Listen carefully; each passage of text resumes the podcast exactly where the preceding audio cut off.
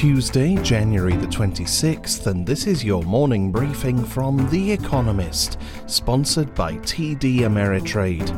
Coming up, EU's vaccine export threat and Xi's Cold War warning. First, the world in brief. The European Union threatened to block exports of AstraZeneca's COVID 19 vaccine manufactured within its borders. The British drug firm has told the EU it will not be able to supply all of the doses it originally promised because of production problems. The bloc's health commissioner called that unacceptable. The EU's vaccination programme lags others in the rich world. It has yet to approve the AstraZeneca jab. Moderna, an American drug maker, claimed its COVID 19 vaccine protects recipients against two new strains of the virus discovered in Britain and South Africa, although it may be less effective against the latter. The early test results are yet to be peer reviewed. The company is also developing a booster shot it hopes will offer better protection against the South African variant.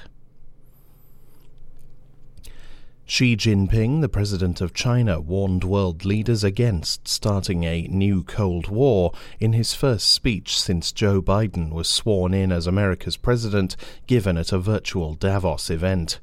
He stressed that countries should not foist their own social systems on each other.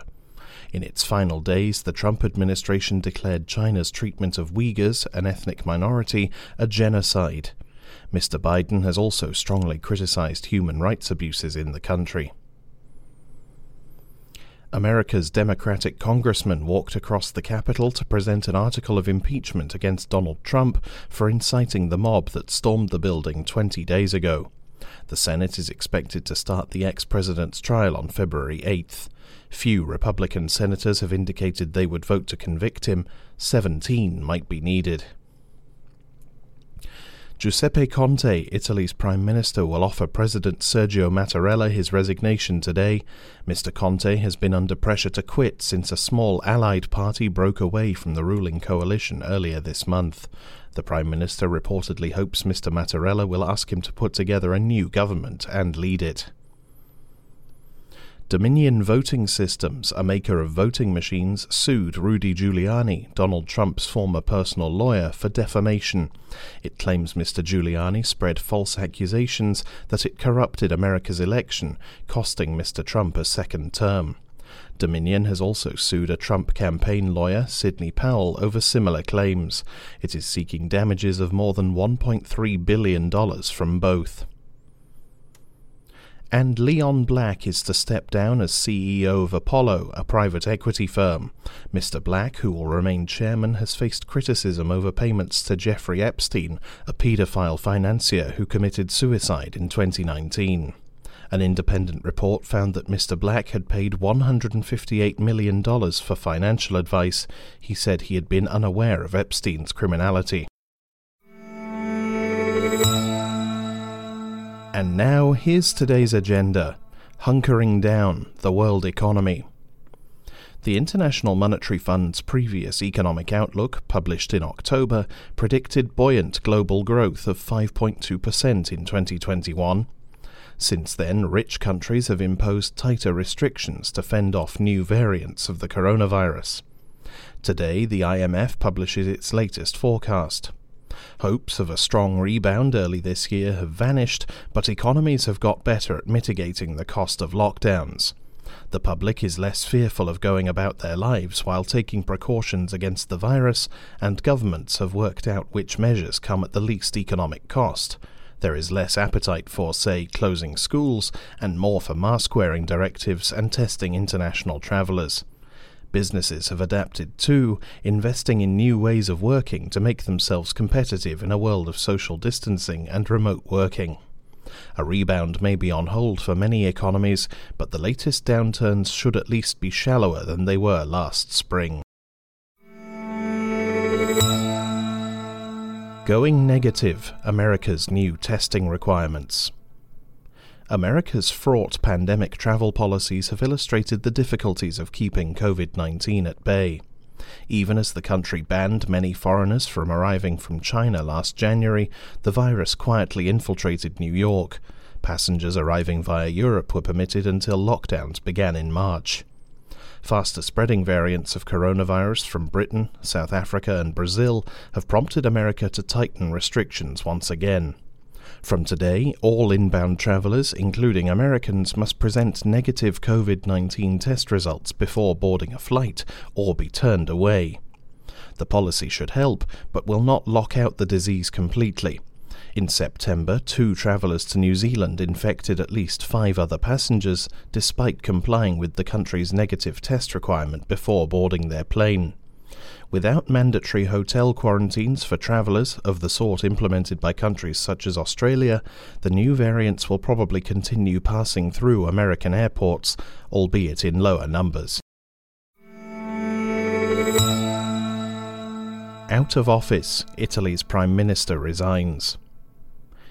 Italy's embattled Prime Minister Giuseppe Conte will resign today as a slow burning government crisis finally explodes.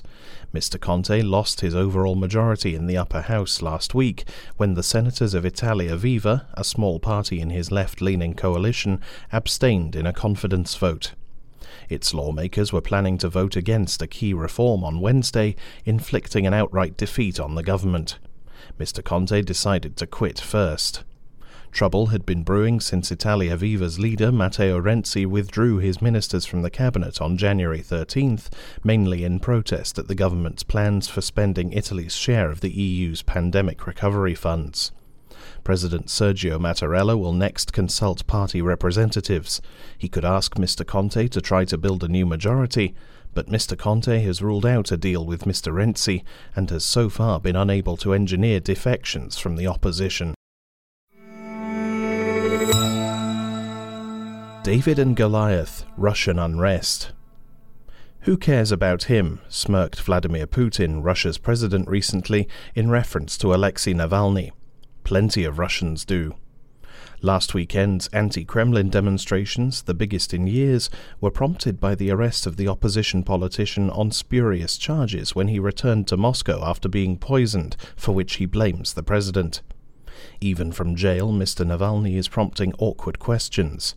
Mr. Putin has had to deny that a lavish palace on the Black Sea coast belongs to him or his family after a video released by Mr. Navalny accusing the president of corruption went viral.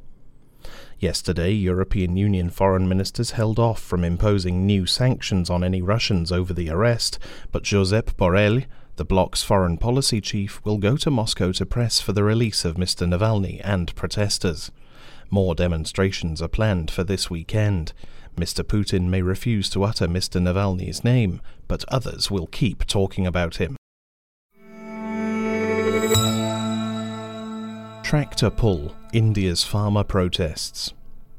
Republic Day, observed every January 26th, means a formal military parade through the heart of New Delhi, giving India's Prime Minister a chance to salute a colourful display of national might. This year, Narendra Modi's show faces unwelcome competition. Hundreds of thousands of farmers have ringed the capital for two months in a peaceful siege. This morning they began their drive into New Delhi proper. Highway choking columns of tractors are snaking in from across North India to bear them and their banners on circuits around the city. The farmers' unions are demanding the repeal of reforms Mr. Modi rushed through Parliament in September. They believe that laws which are supposed to cut out middlemen will leave them at the mercy of big agribusiness. Last week they spurned an offer to postpone their implementation by 18 months. Today may be their last best chance to make a scene on the national stage. Finally, here's the quote of the day from Thurgood Marshall, who died on this day in 1993. The measure of a country's greatness is its ability to retain compassion in time of crisis. That's it from the Economist Morning Briefing, available every weekday and on Saturdays. You can hear interviews and analysis from our journalists, including our current affairs podcast, The Intelligence, by searching for The Economist on your podcast app or asking your smart speaker to play the latest Economist radio podcast. And as a subscriber, you have access to each week's full edition in audio. Just download the Economist app on your mobile device to start listening.